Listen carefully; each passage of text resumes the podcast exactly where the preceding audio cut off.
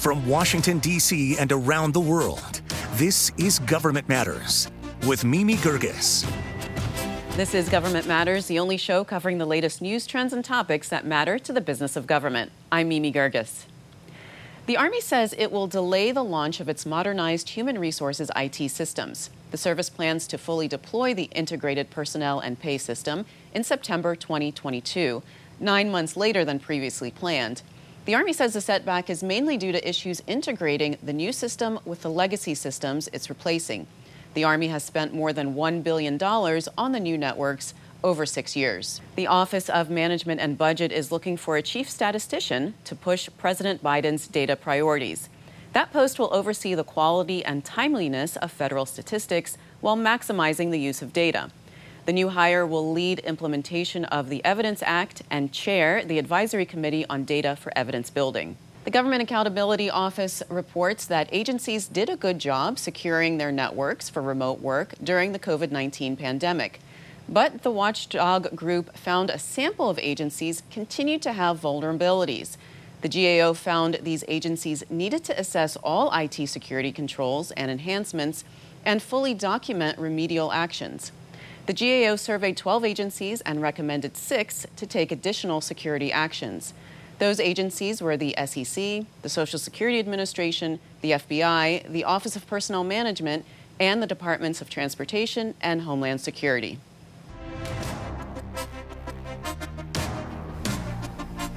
The TSA was created in the wake of the 9 11 attacks with the mission to protect the nation's transportation systems. It faced many challenges, including new technology and workforce. John Pistole was administrator for TSA from 2010 to 2014. Before that, he was deputy director of the FBI. He's currently president of Anderson University. There's a new book about him called John S. Pistole Searching for Integrity and Faith. John, welcome to the program. Thank you, Mimi. It's good to be with you. What are some of the biggest threats that you had faced during your tenure at TSA between 2010 and 2014? Well, yeah, thanks, Mimi, and thanks for having me on on your show. Um, so most people remember what was known as the underwear bomber, which was Christmas Day of 2009. So that's before I took over.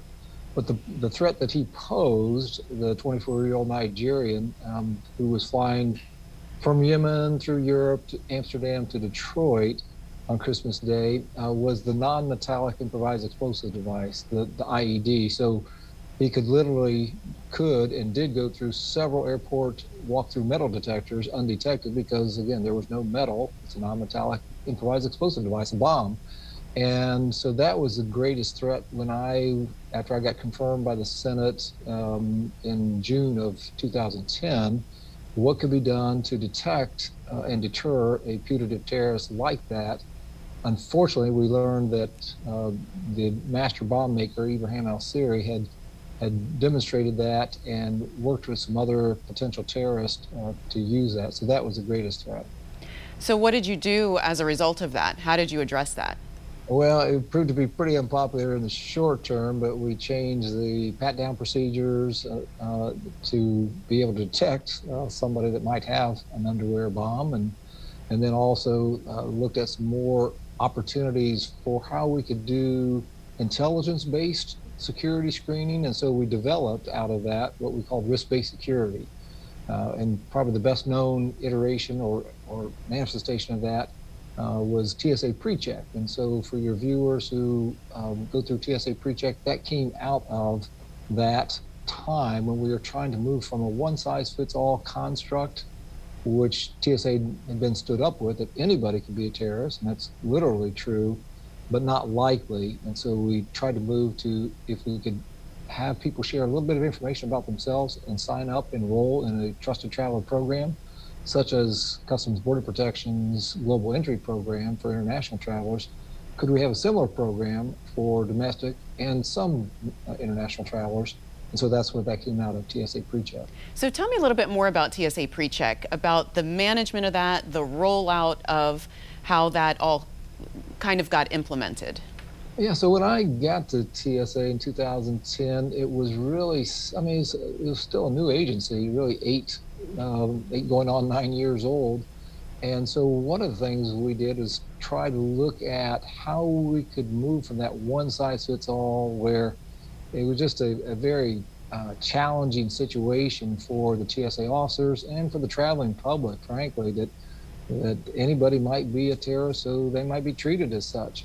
And so, in looking at the, those opportunities, one of the questions I asked senior leadership is, you know, can't we differentiate, differentiate between folks who uh, are tr- more known and trusted, recognizing that there's no absolute 100% guarantee with anything. Uh, I worked with a couple of FBI agents who turned out to not be trusted people. They ended up spying for the Soviets and the Russians. And so my question was, well, why is it then that as an FBI agent, I've been able to get on a plane for 26 years uh, with a deadly weapon? And they said, well, that's different. You're an FBI agent. And I said, well, that's my point. Can't we use that as a model for the nearly 2 million people, uh, U.S. government employees who have security clearances, or contractors who have security clearances, and things like that? Uh, World War II veterans, and, and you know all these number of opportunities we had to to change that one size fits all to risk-based, intelligence-driven security. Well, John, I wonder about train security because, you know, obviously TSA, we're always thinking about uh, airports and airplanes. Yeah. But, you know, Europe did have attacks on trains. You had the Madrid bombing, you had that attempt right. on the train going to Paris. Right. How, how does TSA manage those, those issues? Yeah, that's a good question, Mimi, because I don't think most people, when they think of TSA, they, they don't think of trains or buses or maybe subways and, and pipelines like Colonial Pipeline uh, incident, the, the cyber intrusion ransomware attack earlier this year. And so I think it's something that um, it's largely done in partnership with the industry. So obviously TSA is a regulatory agency that can uh, levy fines, issue fines for those who are not in compliance with the, the rules and regulations that TSA promulgates.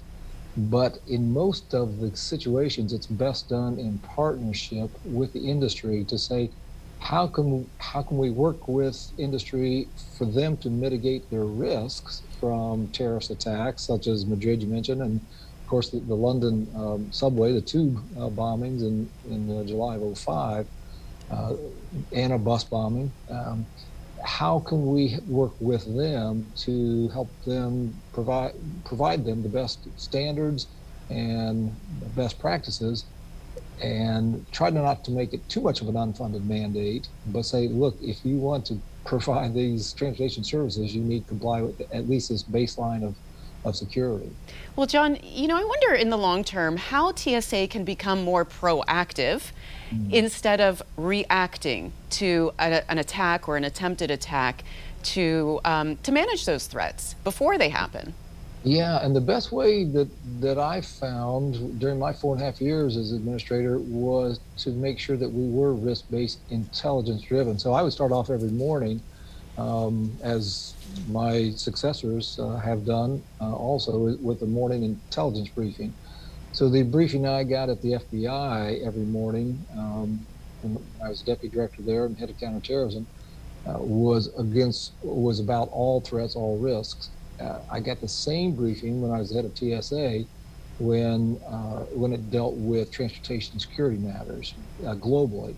And so one of the things we would do is try to make informed decisions based on what the latest intelligence said. Here's what terrorists are. Here's what terrorists are thinking about. Here's what they're they're working with. And so whether it was the CIA, NSA, uh, the Department of Defense, and, and all their great uh, uh, intel collectors, we get that information and then make informed decisions and judgments and say, okay, here's what we need to be doing. And one of the things that was so important when, during my time at TSA was helping professionalize the workforce. We had some great folks. I think they just needed the the okay to let's say do things. For example, we created an office of professional responsibility uh, that was similar to the FBI. We created a TSA academy uh, down at uh, Glynco, Georgia, the Federal Law Enforcement Training Center, to, to help professionalize the workforce in a way that that they could see opportunities for advancement and growth in their in their career and also just in their skill sets and everything. So those are just some things we, we did to try to make it um, a, a, a, much much better informed and proactive uh, agency. Well, John, we're going to take a quick pause right here. We'll come back and we'll talk about your time at the FBI. Coming next, more of my conversation with John Pistole about the role of the FBI and how to respond to emerging threats. You're watching WJLA 24 7 News.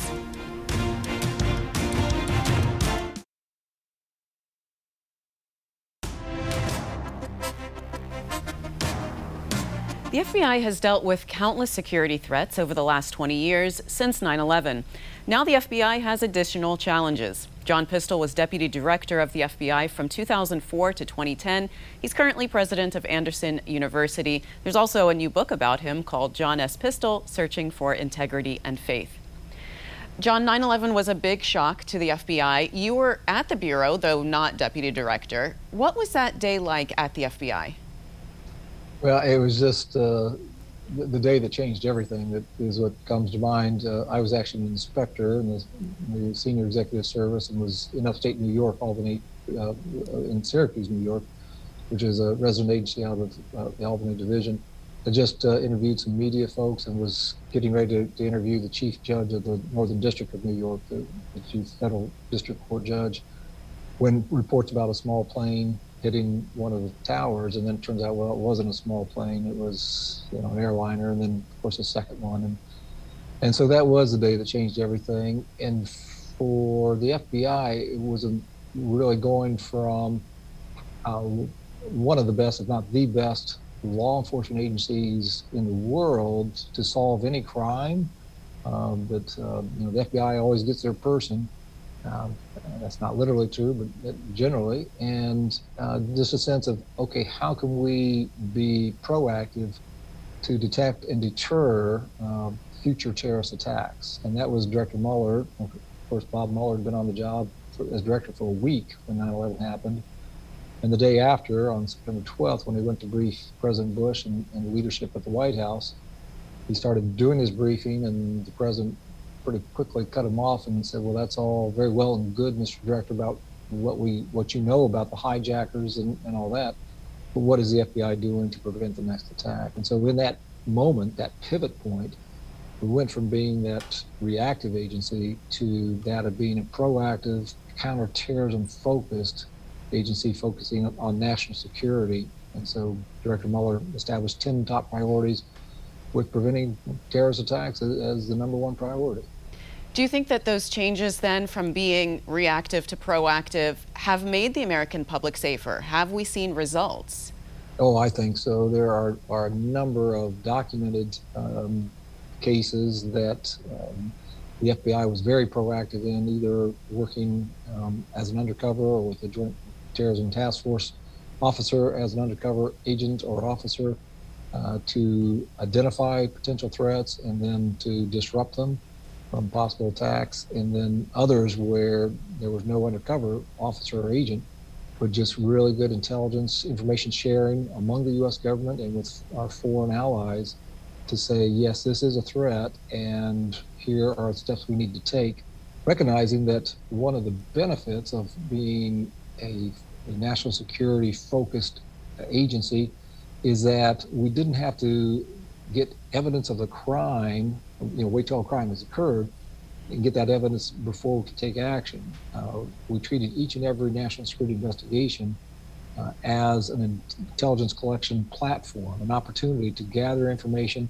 about the individual or the cell, um, whoever it might be involved. And of course, the scope of that is it just domestic? Is it international? And then to use that platform for taking actions not only by the FBI, but the U.S. intelligence and law enforcement communities writ large. You and know, so John, I did want to ask you if you thought that any more changes need to happen at the FBI to address new and changing threats. You know, we have the threat of domestic white nationalism. Right. Yeah, that's the you know the January 6th attack on the Capitol. I think has really put into sharp focus the challenge the FBI, Homeland Security, state and local uh, law enforcement agencies have to identify and be proactive, as I just described with international terrorists. What can they do? And there are some questions about the authorities, responsibilities of the FBI and, and others in terms of what they can do regarding U.S. citizens. But, but the key is to keep, um, obviously, American people safe, including, uh, obviously, our, our lawmakers and those in government positions. You know, I wonder in the very short time we have left, what you would recommend to current leaders of the of the FBI. Well, I think uh, Director Chris Wray is doing a great job of letting the actions of the men and women speak for themselves and the exceptional work that they do day in, day out, mostly behind the scenes, um, but not being in a partisan fight um, with those on the Hill or other, other, other places as to being a political pawn. And so that's the, the thing about the FBI. They have to be independent, they have to be nonpartisan, and that's exactly what Director Wray is doing and leading uh, the FBI. All right. Well, John, thanks so much for joining us, and thank you for your service at TSA and FBI. Thank you, Mimi. Good to talk to you. Up next, the new vaccine mandate causing tracking challenges across agencies. Straight ahead on Government Matters, implementing technology solutions for the government wide initiative. We archive every episode of Government Matters on govmatters.tv. We'll be right back.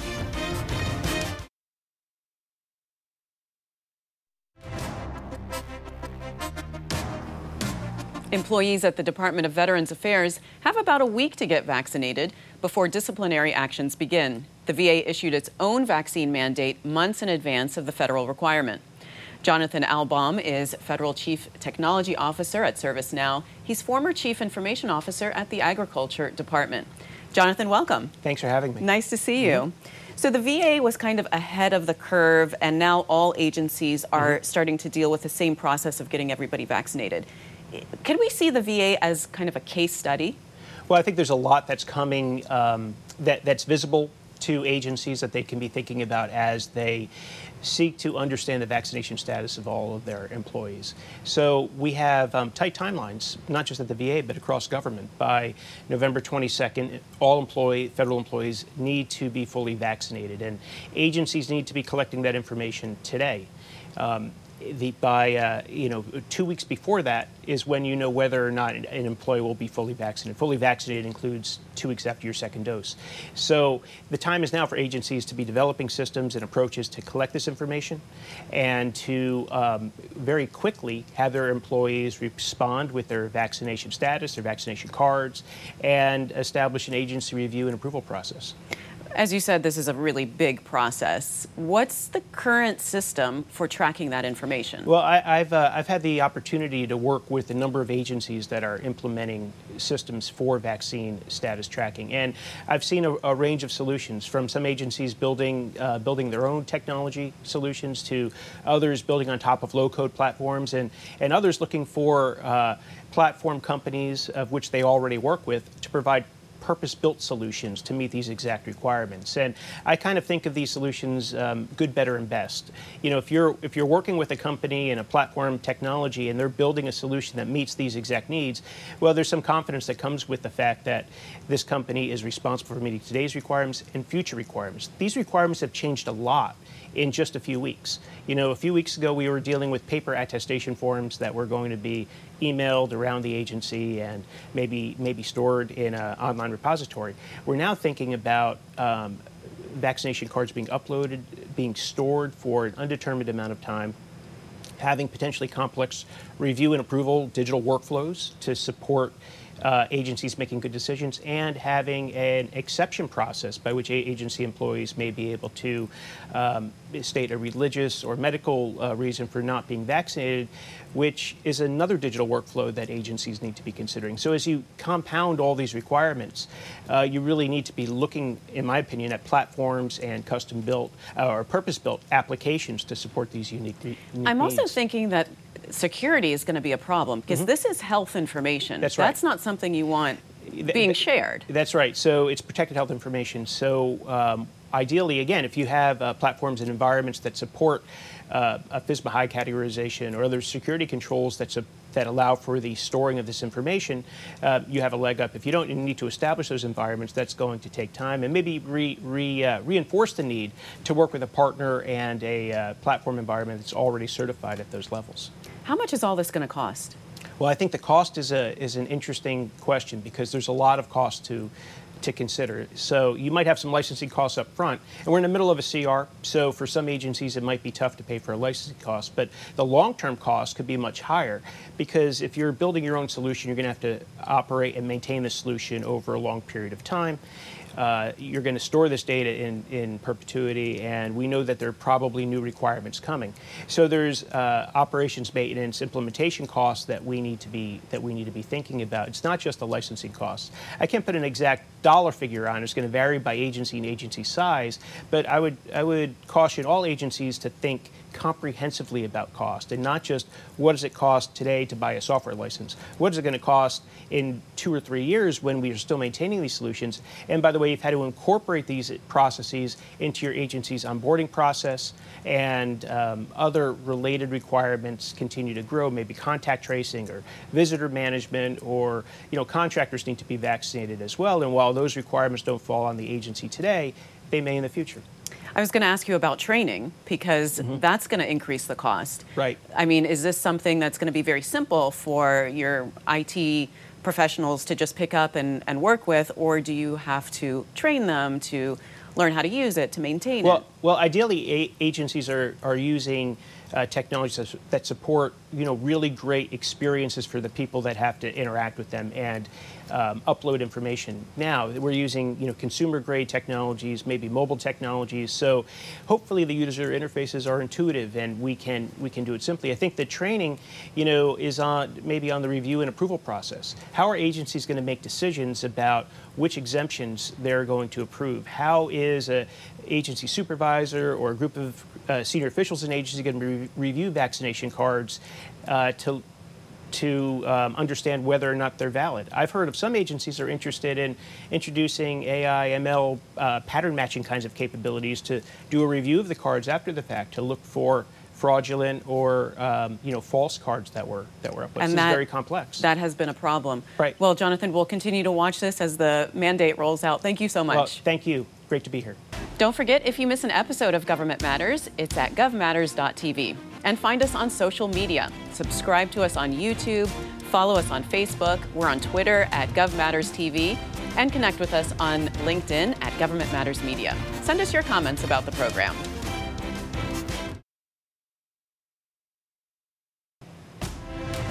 That's the latest from Washington. Join me weeknights at 8 and 10:30 p.m. on WJLA 24/7 News and Sunday mornings at 10:30 a.m. on 7 News to stay plugged in on issues that matter to the business of government. Thanks for watching. I'm Mimi Geerges.